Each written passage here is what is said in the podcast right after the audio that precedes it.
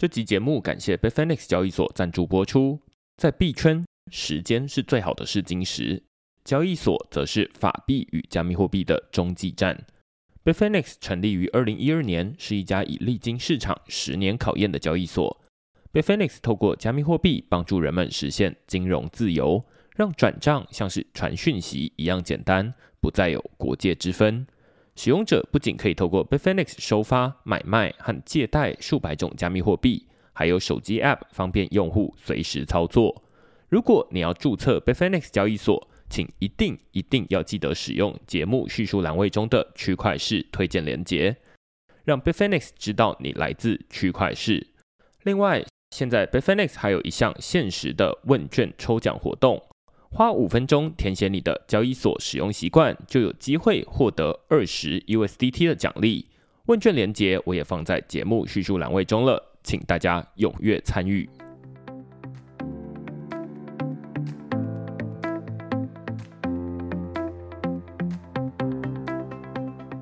今天想要在最一开始我还没讲任何东西之前，就是先请大家就轮流自我介绍，你可以非常简单的自我介绍就好。好，大家好，我是 Ashley，然后我是一个区块链工程师。呃，因为区块链的内容，然后在我的工作上或者是在对区块链信仰上有很多帮助。大家好，我是 Ryan，我是一个 Analyst，来自 YouTube Trust and Safety。啊，我是做 spam，就是演 YouTube 上面的 spam。因为我我工作地方不在这边，所以刚好回到台湾，然后很幸运的赌上了这一次会员小聚。好，大家好，我是 Zero。那我现在是在一家传统手游公司的新部门，就做区块链的研究，就是了解说区块链怎么用在跟游戏的结合相关的事情上。大家好，我叫郝伟，然后豪华的郝伟，小宝伟。我是做 Android 手机，就是 Pixel。大家好，我是 Darren，然后我是在交易所工作，然后是做产品经理，然后今天就是来韭菜见习这样。啊，我是 Duncan，那最近因为公共财募资的声量很红嘛，那我自己是 Web Three Matters 马特周报的创始人，我自己还有一个 App 专案叫立法院大小神，也是在反映募资，所以我自己对公共财呃募资这件事情是很有兴趣的，因为这样跟名人有更多交流。啊，大家好，我叫朱莉。那我是算做 PM 的角色。那订阅区块是有两年多的时间了。大家好，我是 Kevin，然后我是跟朱莉是同事，比较偏 research 的角色。然后目前是在国军服务。然后刚好那一天有放手机，所以他有报名到，谢谢。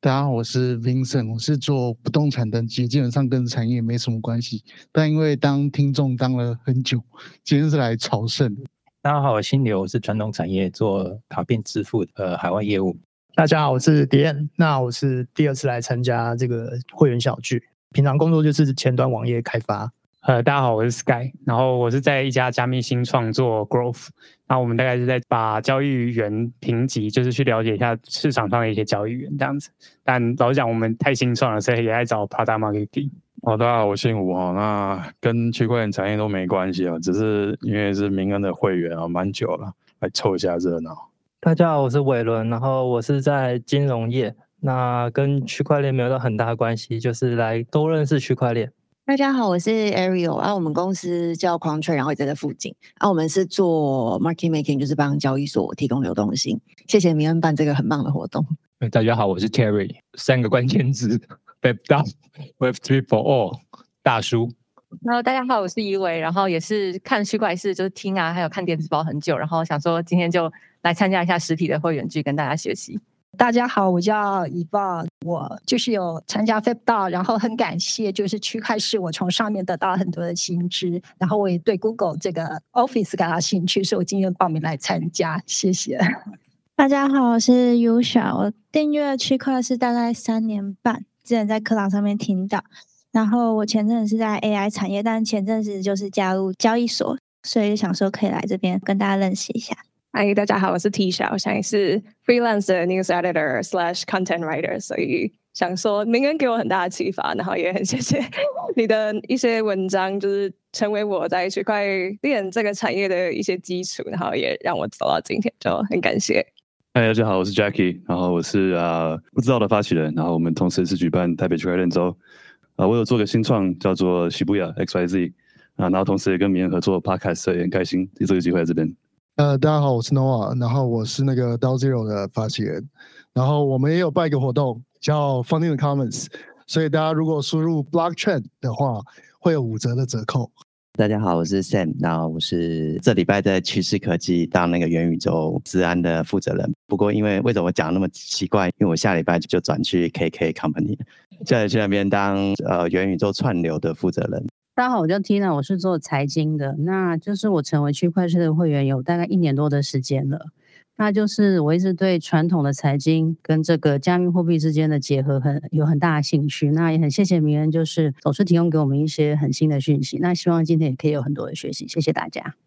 好，大家好，我是邵环，然后现在在一个支付产业当后端，然后很感谢明恩，因为之前看科技导读，然后之后还有开区块链可以看。大家好，我叫阿里，然后我之前在 Web 三当 BD，然后现在回到这个 Web Two 的支付新创，呃，刚刚是同行，也是当 BD，那整个都是在探索钱如何流动。那自己就是认识区块链也很长一段时间了，然后很高兴又可以参加活动，谢谢。哎，大家好，我是 Elena，那我在传统金融做支付 PM，旁边两位跟这一位应该都是我的同行。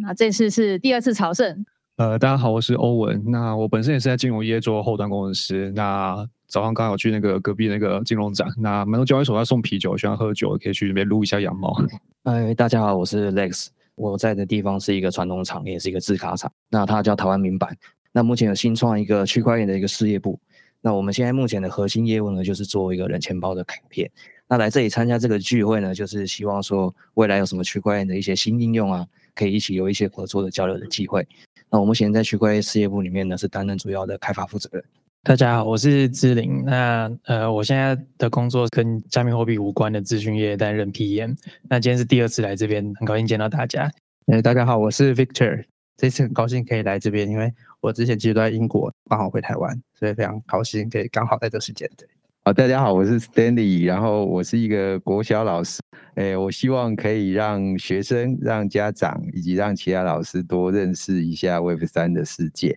然后我加入了 FipDao，最近在办一个活动叫补助站，它是台湾第一个尝试平方募资法的这个活动。那很高兴区块链也有在里面参加。希望大家有空也可以来试试看。我们这次很欢迎所有的人都来试验一下台湾这边自己办的这个平方募资法。大家好，我是阿腾，然后平常是做那个手机 A P P 开发，然后也有参加一些非道的活动。Hello，大家好，我叫 Simon 啊，我的国语不是太好，我是香港过来。然后我看明年啊，一七年开始看。中间退订过一次，那完完全是因为那那时候比特币爆掉嘛，那那我就退订。那今年年初的时候又重新要再回来了，那完全是散户的心态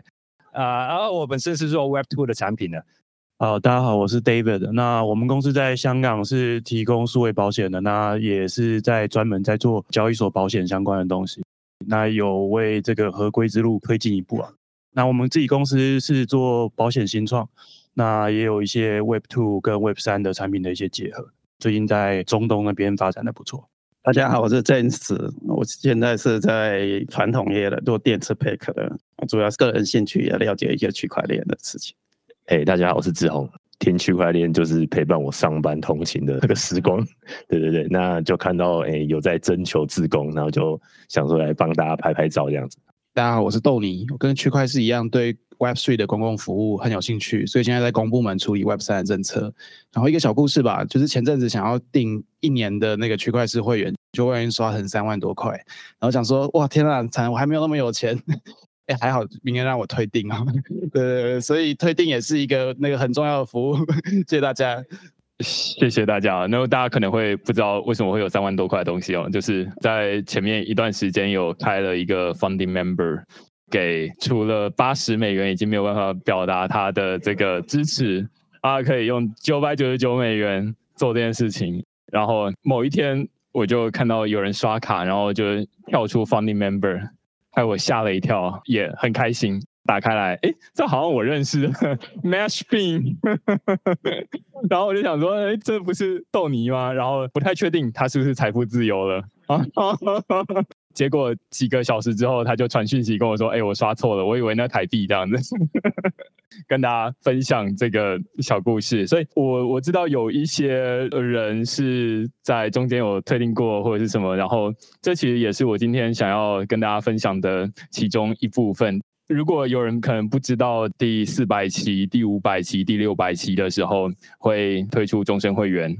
这有一点 Ponzi 的概念，但就是第四百期的时候，就是可以用四百美元成为终身会员；第五百期的时候可以用呃五百美元；第六百期的时候可以用六百美元，这样子的一个机制。那我在里面没有特别告诉大家说，到底我会写多久。那我个人会觉得这其实是一个很有风险的事情，就是现在第五百七十四期，接下来大概明年就会到六百期。但是你不太确定，你这付了六百美元之后会不会写两个月，然后就关掉了这样子？那至少我想要告诉大家是，应该是不太会啦。那原因是什么？待会可以跟大家分享。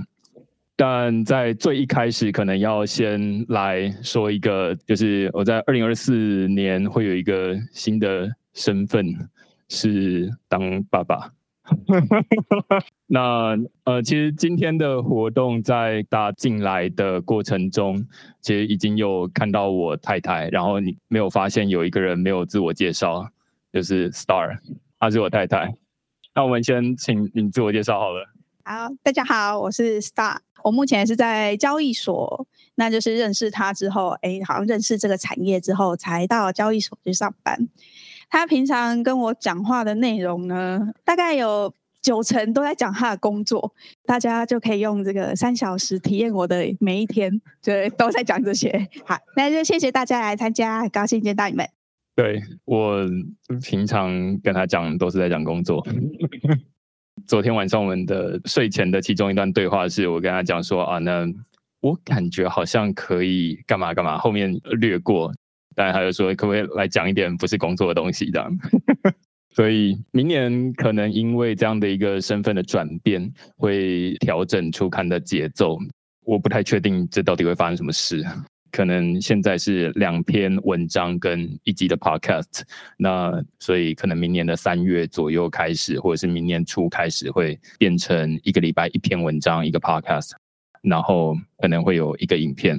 到底这样子有没有变得比较轻松？其实我不知道，但是影片会不会每个礼拜出？可能还在摸索的过程中，先有这样的调整。如果事后我发现说，哎，其实照顾一个小孩没有那么困难，假设他可以让我负担的来的话，那我会再调回来，就是两篇文章。但是我自己应该是在二零二四年开始会变成一篇文章一个 podcast，会另外出 YouTube 影片这样子。好，那先跟大家宣布这件事情。好，那今天的内容呢，我想了一阵子，然后我最后把主题列为区块式的英雄旅程。主要会想要说英雄旅程的原因，其实是想要跟大家分享一下接下来区块市在这一年或者是未来的发展。那但是也是帮大家从过去区块市到底怎么开始的。一起做一个复习或者是回忆这样子。其实最一开始区块市的起点是从洗衣机旁边的矿机开始的，就是因为我有朋友来我家放矿机，然后那时候要挖以太币，那用我家的电，那他没有要付我电费的意思，那于是我就跟他说，那付一些以太币来抵电费好了。于是我就开始拿到第一笔的加密货币。呃，台电会来跟我催缴钱，所以我很有动力去把这些币换成现金试试看。于是就开始做这件事情。那于是就会有人以为我好像很会挖矿，然后很会加密货币，很会区块链。这个人是周清华，就是科技导读的作者。那因为我们本来就认识，那他就说：“哎，那你有没有兴趣做一个比特币相关的电子报？”那我就说：“哎，好像可以哦，因为我蛮喜欢写文章的。”于是区块链就这样起来了。就是从二零一七年的八月，我还在当兵的时候，在 Medium 上面写了一些内容，我们写了大概四十篇的文章，然后都是公开的，也在下面留下 email，请大家读完。诶，如果你觉得内容不错的话，你想要继续收到这些内容的话，你可以留下你的 email，那我就会直接送到你的信箱，不一定要等 Medium 跳出来或者是脸书跳出来。所以我们就这样子累积了第一批的四千个读者，那大家都是免费的读者，所以我猜刚刚这个 Simon 也是从这边开始的。但是我只有当兵当到二零一七年的年底而已。那年底之后，我就想说，接下来势必要找工作，想要转成一个付费订阅的机制，于是发信问大家，那就到了现在大家比较熟悉的会员付费订阅的一个机制，就从二零一八年一月开始，到目前为止，累积从那时候的最一开始的四千个读者，那到现在有一点五万。的免费的读者，那最一开始可能是涨得蛮快的，但是现在看起来应该是有兴趣听区块市或者是看区块链的人，大概都已经在这一点五万里面了，或者是其他他只关心加密货币到底今天涨了没，所以他大概不会在这个一点五万里面，所以大概会有一点五万个免费的读者，那有时候会多到一点六万，有时候我会清一下，哎，这个人都没有开信，我会往下降一点。那所以大概维持在一点五万左右，那有大概还不到一千个付费会员。在区块市的这个付费名单里面，但是大家二零二三年就会知道说，我有开始探索这个公开付费的机制，也就是希望区块市转型为数位公共财这样的一个机制。换句话说，就是区块市的付费订阅还会存在。然后能够继续付费订阅，那但是内容会慢慢的变成公开的状态。那大家马上就问说，哎，那公开了，为什么我还要付费订阅呢？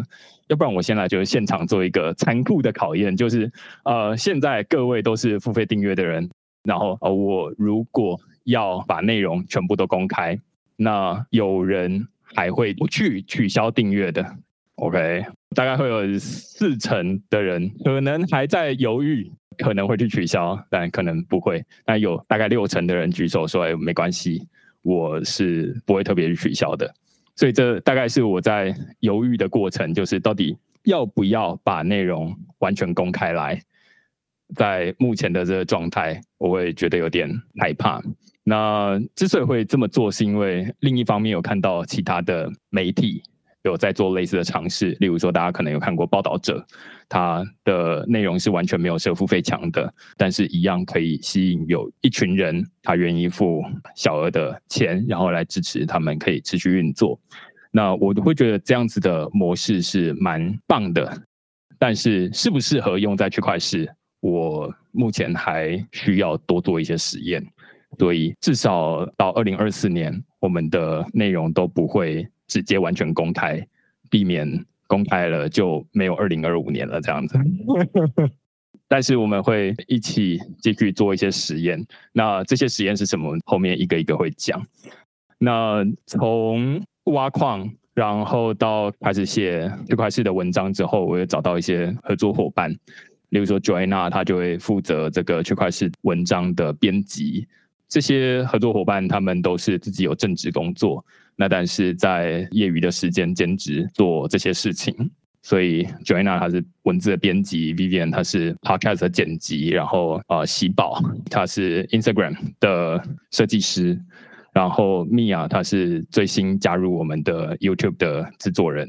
所以从本来一个人，然后变成现在五个人，还有我太太整天听我一直碎念 这些工作，所以应该要把它放在这里面。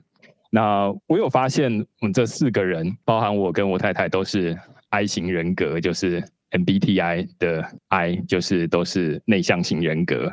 然后，所以就是如果有这种吃饭的时间，有呃喂牙聚会的时间的话，我们大概就是最好。希望这个餐厅会吵一点，然后最好那个送菜的时候他会介绍很多东西，然后于是我们就不需要社交这样子，我们就是可以自己安心吃我们自己的东西这样子。好，所以协作的模式大概这样。那我们远距协协作，所以没有特别的状况，不太会见面。那例如说喜宝他是在丹麦，所以他不在台湾。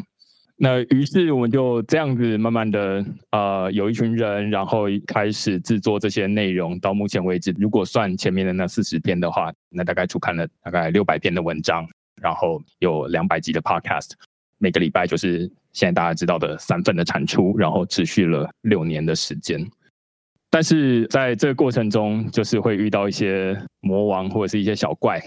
然后你需要去打怪这样子。那可能有一些人知道，呃，我在二零一八还二零一九啊，我甚至有点忘记了，就是我在写文章的过程中，然后哎就被告了这样子，告了大概就是说，哎，你这个妨碍名誉，里面在讨论的就是关于领务局的一些区块链的应用。于是也趁这个机会跟大家，我觉得没有比这个场合更适合分享给大家，就是这个进度到底发生到哪里了。我自己体感大概是四十趴左右，所以要走到一百趴可能还有一点时间哦。那目前有到了三条，然后其中一条已经结束了，就是刑事的妨碍名誉，就是不起诉定验，因为他们每次都会走到最后一个，就是哎。第一审这个检察官认为不起诉，他们就会比如说，哎，不要不要不要，我们还要再上诉这样子，然后一直走到最后，所以他需要花一点时间。那哎，刑事走完了不行，不服气，所以我们要走民事，所以我们要回复名誉，然后要求区块市要登报道歉，我们要在自由时报、中国时报等等上面去刊登道歉文。那民事现在看起来第一审被驳回，就是他们呃相对处于劣势的状态。那他们现在要求上诉第二审，但民事看起来也快要输了，所以再加告一个刑事的伪造文书，也就是我拿着这些东西去请这个公证人公证的东西，然后他们会觉得说公证人应该是被骗了，所以 所以告这个伪造文书，所以我们目前一审进行中，大概是这个过程啦。然后因为这个过程其实我没有受到太严重的影响，是因为大部分的工作都可以请律师处理。所以我们除了喷了十几万的律师费之外，那大概不会有太多的事情要做。那就是律师会写好诉状，然后看看有没有什么问题，没有问题就送出去，然后出庭。大概绝大多数也都可以请律师帮忙。只是最近有一些好消息啊，就是可能奥丁丁他们开始会觉得说，哎，好像一直告一直输，好像是时候到和解的时候了。但是条件还是请我登报道歉，所以你只要告诉大家说这都是一场误会就好了。那目前我的呃立场应该是，反正十几万都已经花了，那就是到结束了。没有特别合理的条件的话，我应该是不会接受说啊，那我们就是一场误会，这不是一场误会，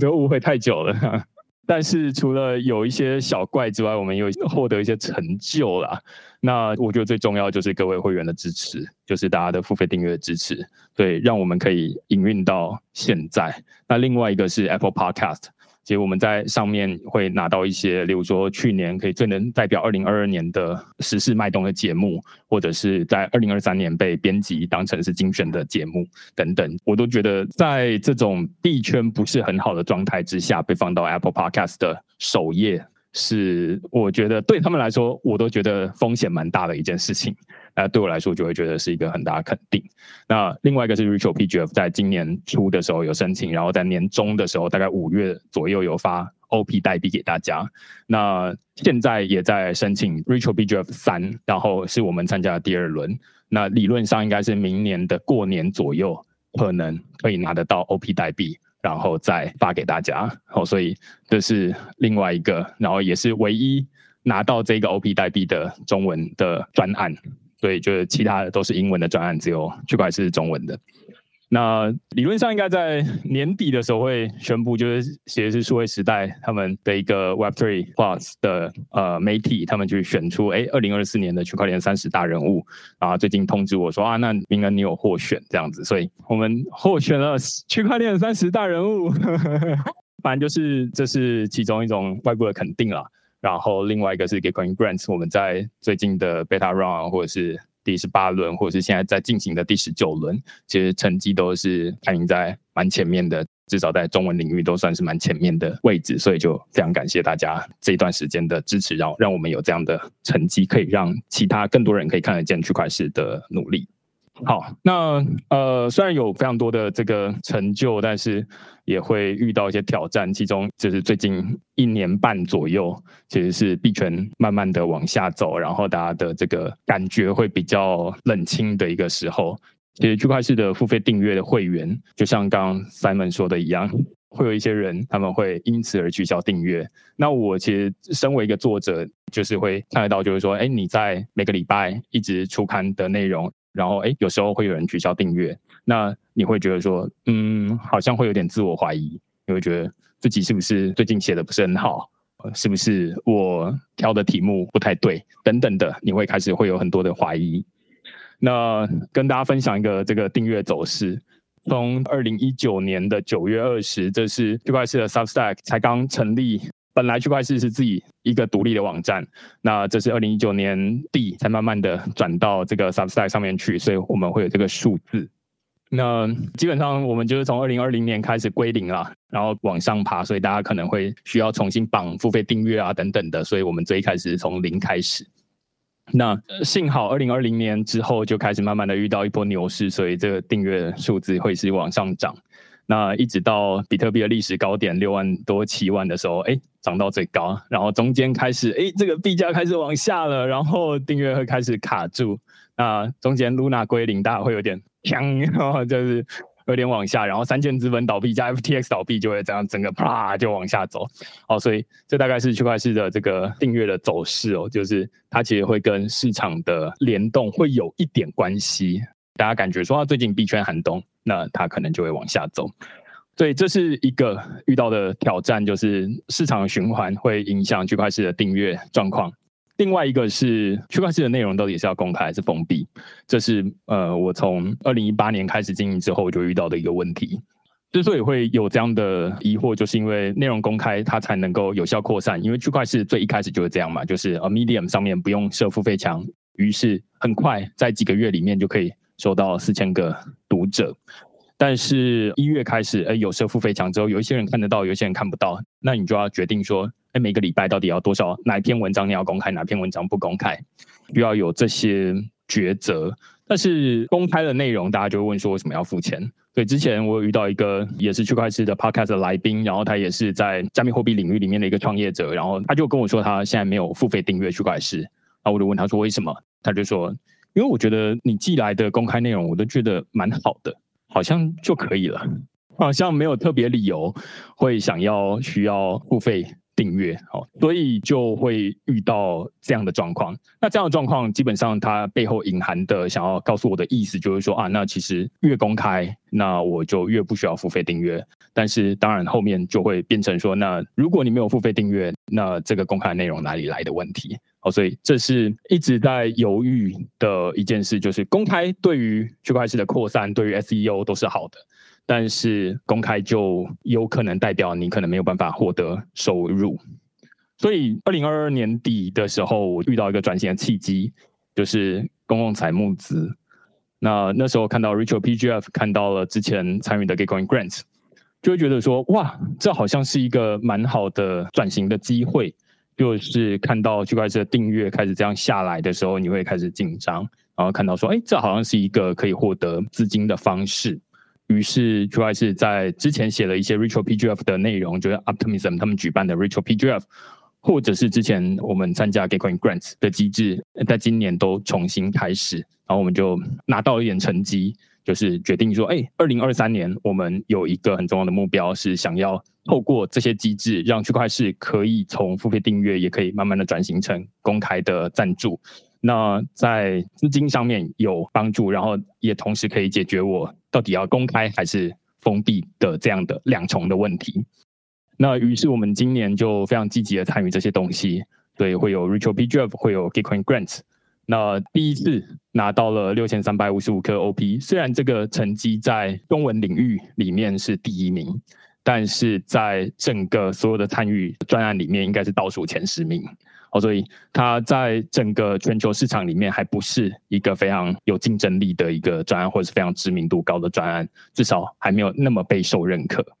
那但是在 Gitcoin Grants 的 Beta Round 跟十八轮里面，我们都拿到蛮好的成绩。例如说，第一个我们可以拿到九千美元，然后第二个拿到八千多美元。所以这两个都让我会觉得说，哇！看到这些数字之后，我脑中想好了一套剧本。这套剧本是什么呢？这套剧本是哇，这故事太好说了，就是从币圈牛市开始。我们就订阅开始一路往上涨，然后一直到二零二二年，这个币圈的币价往下跌，我也看到区块链的这个经营的困境，例如说啊，在这个公开跟封闭之间遇到一些难题，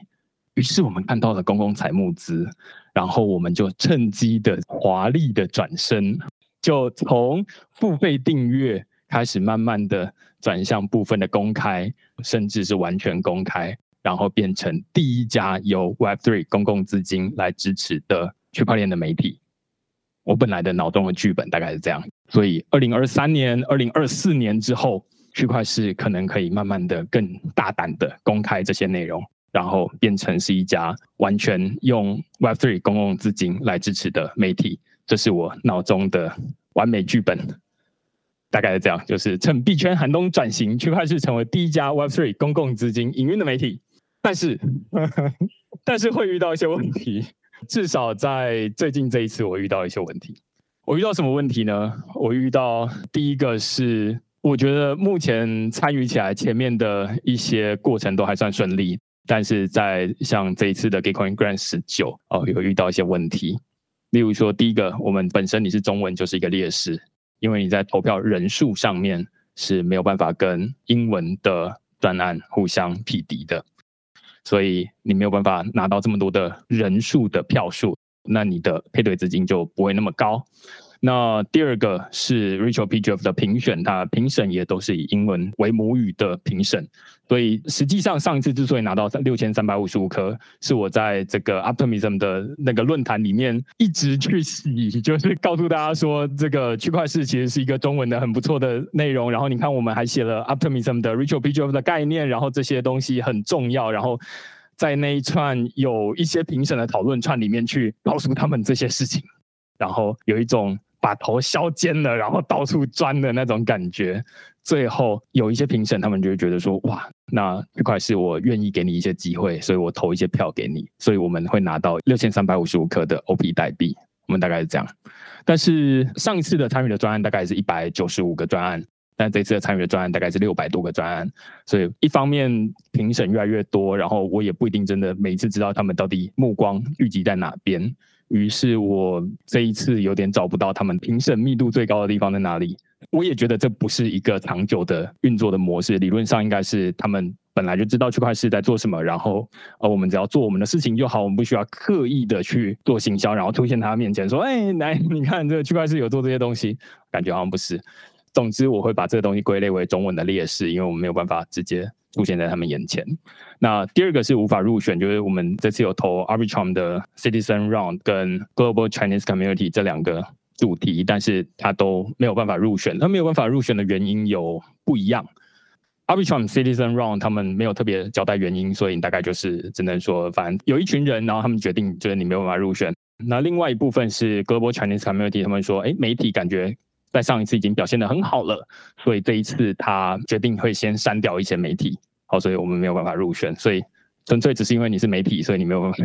没有办法在那上面 拿到提名的资格。那另外你在参与的这一次，你要在 PGN 链上面投票，你的参与门槛增加，甚至还有一些 cluster matching 的一个机制。所以我觉得对这个区块是想要完全转型成公共资金的运作的一个媒体，也会有点困扰了。我觉得不太顺利。所以啊，我们开始寻找解法。例如说，我们开始把文章翻译成英文，然后啊我们开始试着想要狗吠火车。就是上一次在找豆泥录音的时候，就说：“哎，那我们应该要共同提案，让他们重视中文的内容啊。”我觉得我把这个归类为狗吠火车，总是要吠一下的。那呃，另外也会想要开始经营推特，但是我后面之所以打问号的原因，是因为我开始在往这边想，我就开始想说：那所以我到底是谁？就是我们经营的是区块链的一个内容，然后我们希望让华语的读者可以看得到 Web3 整个的发展，但是我们却因为公共资金这样的一个运作机制，我反而要舍弃本来的中文的内容，而分心再去跑去经营英文的社群，我会觉得这好像越走越奇怪，所以我这边打个问号，我暂时没有要做这件事情，这到底要怎么解？可能待会会想要听听大家，说不定会有一些想法，但是也多亏在前面的 Rachel PGF 跟 Gitcoin Grant 十八跟 Beta Run，我们有这些钱，至少有一些成就，也跟大家分享。就是第一个，我们可以度过熊市，熊市的时候是很容易自我怀疑的时候，因为不知道到底现在是市场的问题还是是自己的问题。那我现在慢慢的知道哦。应该是市场的问题，应该不是我写文章的问题。这个是第一部分，但是你需要很刻意的一直告诉自己说应该是这样，但你不太确定。第二个是你可以举办实体的活动，像今天这个活动，就是我可以开始有钱，然后订吃的，然后订场地，然后做一些事情。有了这些钱之后，能够多做这些事情。那我觉得，在越数位的世界里面，越有需要这种人与人之间的认识跟连接。我觉得这件事情非常重要。然后，所以我们就办了实体的活动，那也开始制作影音。制作影音内容，最终想要达到的目的是找到潜在会员啦。但是，呃，我这边想要多说一点的是，我后面说化被动为主动，这到底什么意思呢？就是我会说，现在区块式的经营的模式，它会比较像是被动的状态。也就是说，现在大家必须要先看过区块式的文章，然后他才可以来留下 email 订阅，然后订阅之后他才。或者是说他必须要先订阅了，他才能够收到区块式的内容。但是相对于你在吃晚餐的时候，例如说你打开 YouTube，你就可以看到哦有推播，然后推播这好像有趣，然后我就可以看到这些东西。所以这是有一点不太一样，就是你要先订阅才能看到文章，跟你直接躺着你就可以被推播这些东西，然后你进去看，一个是被动，一个是主动。那过去区块是因为把一些文章锁在付费墙后面，所以它在 SEO 上面不是表现的非常好。于是我们没有这种主动的机会，所以我们透过制作短影音跟长影音的方式来扩大知道区块式的支持者。那我自己的想象是这样啦，最后面有写摸索题材跟跟老高竞争哦，这是真的。就是为什么要跟老高竞争呢？主要想象中的长影音的状态是这样，就是我觉得目前 YouTube 上面还没有自己觉得非常满意的 Web3 的内容。那我所谓的满意是，我都会在吃晚餐的时候打开 YouTube，打开 YouTube 它就会跳出老高、志奇七七、啾啾鞋。然后还有一些打羽球的东西，比赛的内容。好，那会列出这一些，然后理论上还会有一个区块式。那我要在这些竞争者里面，让我最终决定我要点下区块式，而不是点下老高。所以我会说这是跟老高竞争晚餐的注意力。那所以区块式要制作什么样的东西才能够赢下大家的注意力？我觉得应该不会是现在网络上的这些内容。比如说啊，赚钱可能是啦，那但是至少不会是教你怎么用 MetaMask，教你怎么用呃某一种 DeFi，这感觉好像不太像。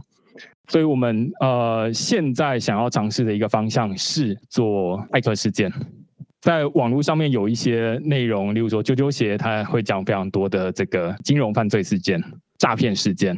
那但是没有专门在讲 Web3 的内容，所以我们可以透过这样的故事。因为每一次有人被 rock pool，有人被害，大概都有一些离奇，或者是有一些可以学到的一些东西。于是我们当成题材，然后在里面讲一些 Web Three 的东西。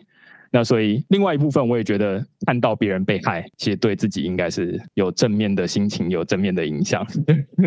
我不知道到底是有什么科学的根据，我没有什么科学的根据，但是我每次看到哦，有别人被害了，好像自己会有一点高兴。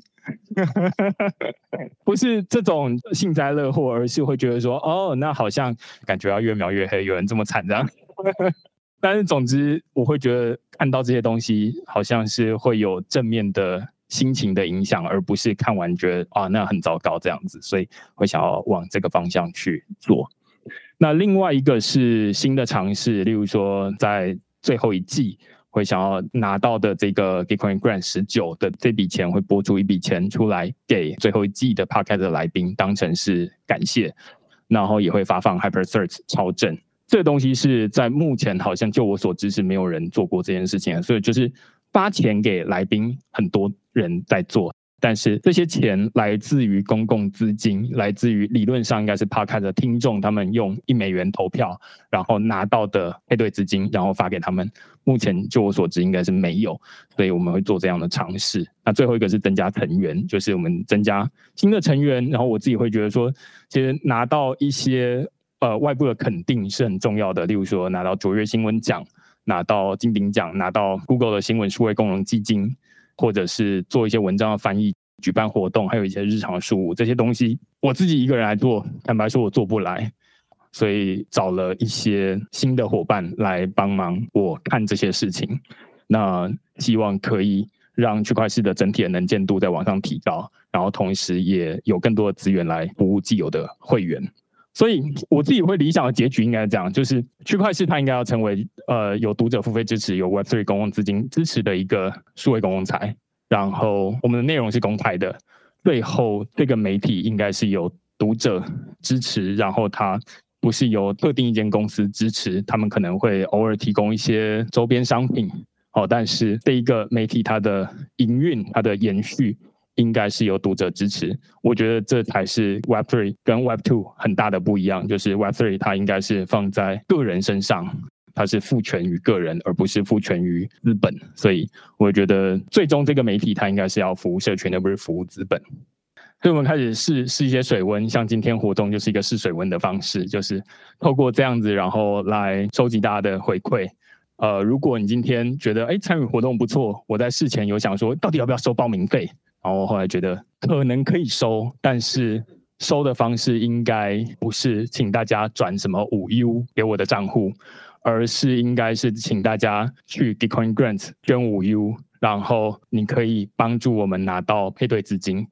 所以你除了有付到这个钱之外，你还可以帮助区块市拿到更多的配对资金，然后延续后面的这个运作。所以我会想要做这件事情。如果你今天觉得哦，那我今天参加这个活动，我觉得太棒了，那你可以到这个 g i t c o i n Grant 上面去，用一美元以上投票，就可以让我们呃拿到更多配对资金。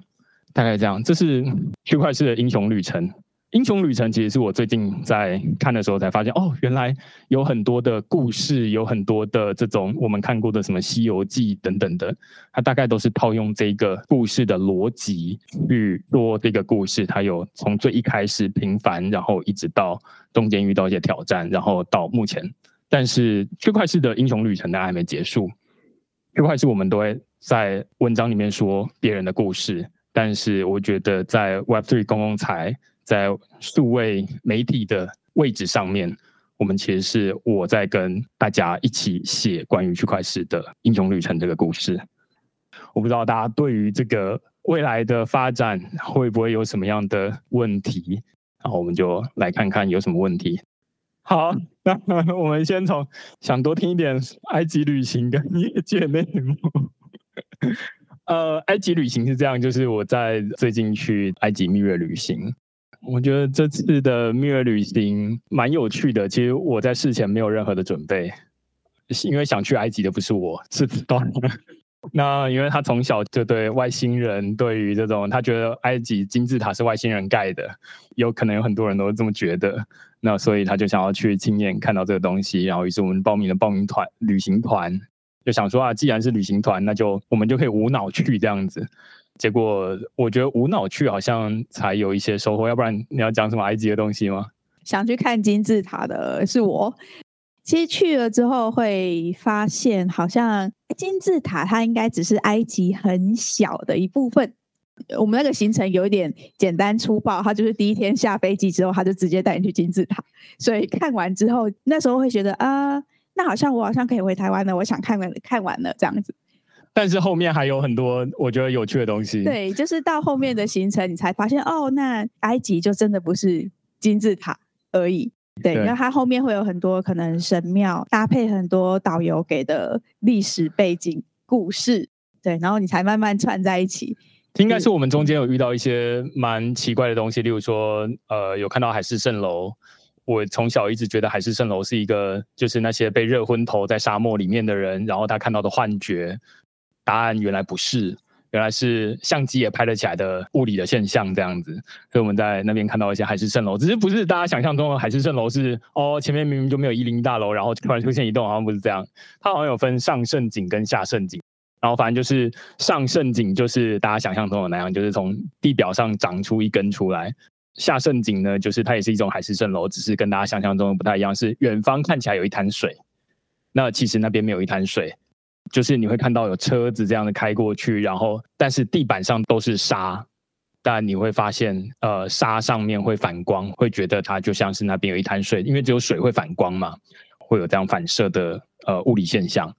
于是那边就会有一个有一滩地方会有反射的物理现象，啊可以看得到，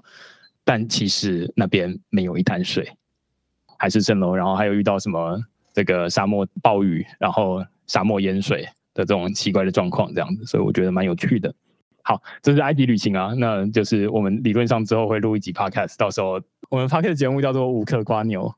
就是会到处看房子、看新城屋、看预售屋等等的。我觉得那是让我自己感觉自己还跟这个物理世界有连接的一个很重要的节目或者是一个活动，因为我觉得一直在讲区块链，一直在讲 Web Three，然后会觉得大家好像不是生活在这个维度。那我觉得房子是跟大家最贴近的这个东西，所以我们会一直去看，一直去分享这些东西，强迫他跟我一起录音。你在 Spotify、在 Apple Podcast 都可以找得到，就是那个无壳瓜牛。那业界内幕，业界业界有什么内幕啊？这边感觉很多业界的人，所以就是待会可以 分享自己的业界内幕。我自己好像没什么内幕可以分享，我知道都会写在文章里面。现场应该很多会员已经是爸爸，可以请大家分享经验，提供建议给我。有没有爸爸想要跟我分享经验呢？好，来来，讲到这个，我超有经验的，因为那个从两条线开始到最后他生出来，到长大，其实我都参与蛮多东西的。那首先，我我觉得现在这样可能有点晚了，因为通常我们在两条线以后，下周就会开始找月中，然后因为我老婆比较浪漫，所以我们还去找了孕妇写真，然后跟宝宝摄影。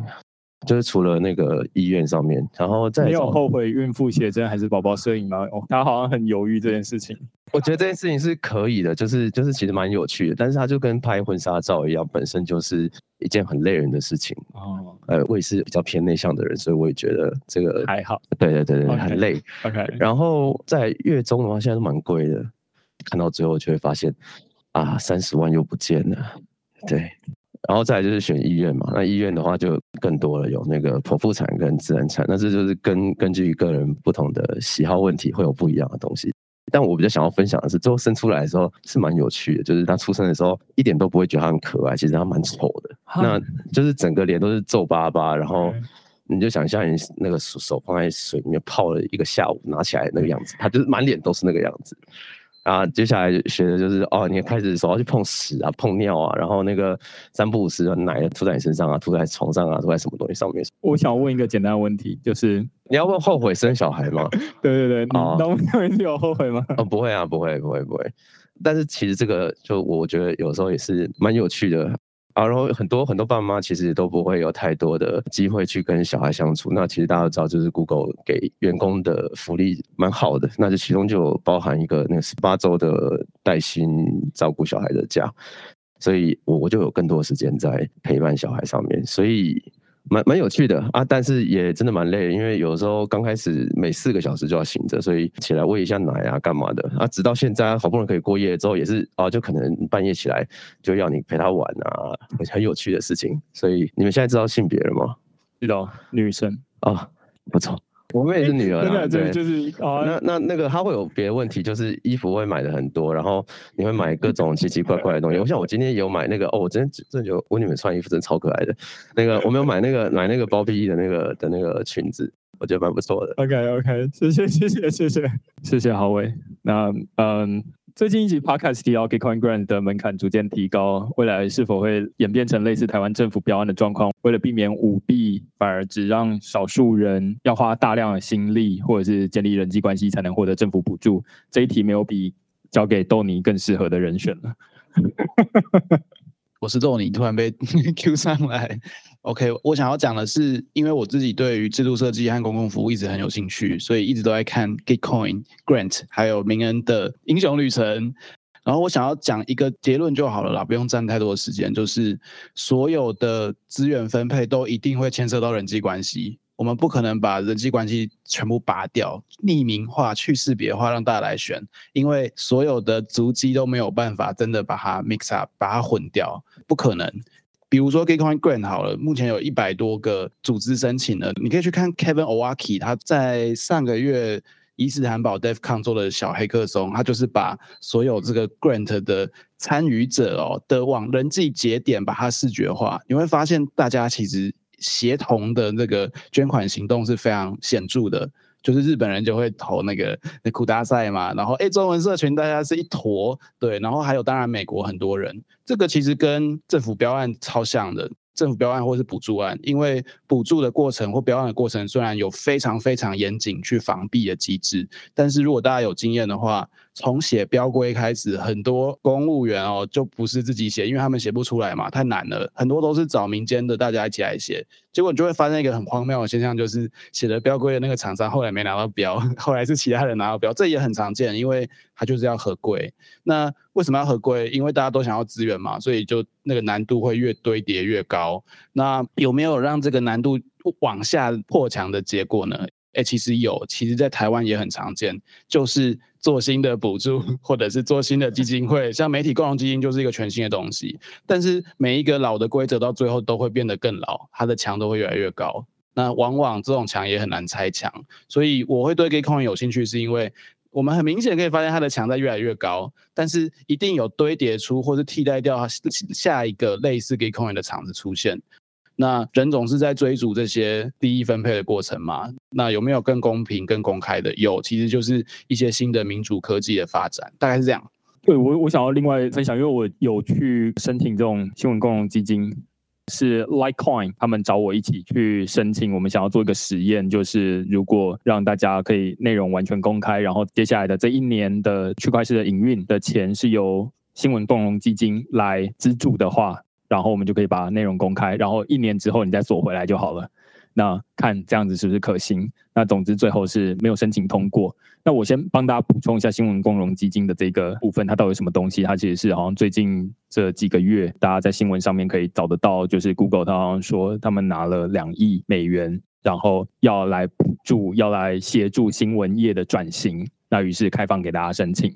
但是呢，为什么我要讲这个例子？因为既然在 Litecoin 跟呃区块链一起合作，这个申请没有过之后，我才发现说啊，它需要一个基本的条件。申请的条件是什么呢？我想要想说，我用区块链或者是自己的名义来申请，还有一个基本的条件是你必须要是一个法人，你必须要是一个机构才行。那我就想说啊，那我好像不适合，就是区块链它不是一个在台湾的一个法人，于是他没有办法去申请这样的一个东西。我就会发现哦，那。我马上可以对应出这个门槛上面的差异，例如说，哦，虽然新闻共基金它才刚发出第一季而已，但是它已经开始在上面有一些非常制式化的一个规定，以及这个承办的单位他们已经开始教你写申请书。这就是写的攻略，到底要写什么东西？我就觉得哇，这已经 开始非常的结构化的东西了，所以我就相对之下会觉得 Get Grant 它是一个呃门槛至少还相对低，只是它会遇到一些问题，就是到底要怎么避免舞弊，然后自己会相对比较乐观一点，就是哦，它会这样建上去，理论上他们也要想一些办法，或者是至少我们想要提案去看能不能拔掉一些东西，就是哦，你增加一些规则，那但是能不能精简一些规则？这确切到底要怎么做，我不太确定。但是我觉得他们随着资金越来越大，例如说这次的 Rachel P. J. 他们拿了好几千万颗、三千万颗的 OP，那三千万颗的 OP 一颗现在一点八块，或者是假设算两块好了，可能就是六千万美元。六千万美元是十八亿台币，八亿台币也随便分到一些血血，大概就是几百万，然后发给所有的会员，大概随便发就是几千块。那订阅费就都有了，这样子。那这到底要怎么去分这个东西？它钱越多，它好像机制会越来越庞大，那就会变成对某些相对弱势的专案。我觉得这是美国的专案会想到的事情啊，他们就觉得说，哦，这样太公平了，就是我们都有新的机制，然后我们可以拿到很多的资源，这样很棒。但是我觉得，呃，相对弱势的，你就会看到有这样的问题。好，那呃，我觉得像目前诸多 KOL 一样分享金融诈欺案固然有趣，但我们现在的生活脱离不了传统金融，反而 Crypto 对于 DeFi 多数人而言只是一种选择，包含背后许多怀疑。看完可能更坚定他们对这些技术的怀疑，进而减少热情与兴趣。如果要累积忠实会员并达到扩散的目的，应该要累积热情，教育会不会是更好的切入点？这是关于 YouTube，就是影音的内容到底要做什么题材？因为我自己只是想说啊，那先做这个方向。我之所以会挑这个方向，一部分是会觉得说它最有故事性、最有转折之外，另外一部分我最能够找到一些资源，例如说，呃，有一些在做自安的，例如说 Slow Math，就是慢物，或者是他们有开发一些工具，或者是 Chainalysis 等等的。公司他们常常在网络上面分享这些洗钱，大家怎么用这加密货币来洗钱？但是大家看完这些洗钱之后，我觉得一部分的人会说啊，你看这加密货币都用来洗钱这样，但是我会觉得，如果我在区块链里面写这个东西，大家会说哦，原来这样可以洗钱，那接下来我们到底要怎么防堵它？我觉得首先先看大家的立场，立场不一样，然后会看同一件事情的获得的东西会不太一样。那我觉得我没有办法改变大家的视角或者大家的立场，但是我们做出这个东西之后，期待有一天他们看完这个东西之后，会觉得说啊，那原来有这个东西。那如果未来有另外一个机制，或者是有一个解法，它可以来解决这东西，那或许我们会有一个呃慢慢堆叠上去，就说啊，那过去有讲过这件事情，那现在这件事情已经被解决了。那我会觉得这可能是也算是在最后面你说教育的一个类别，只是它没有那么公开，就是直接的说啊，那我们现在就是在教这些东西这样子。所以我目前的想法，其实我觉得有其他的主题，我也会同时要试试看，因为我们现在第一集之前已经播了，然后现在在做第二集，第二集是在做 WorkCoin。那我本来只是想说要把 WorkCoin 的文章变成影片，让大家可以看得到，就是让它视觉化。但是后来我在做这个影片的脚本的时候，我基本上重写了一篇文章。呃，WorkCoin 或者是它比较没有那么负面，那也可以去告诉大家说 WorkCoin 它到底要做什么，用视觉的方式这样子。好，最后一个，每次选择会员小聚的地点的时候，有什么考量因素吗？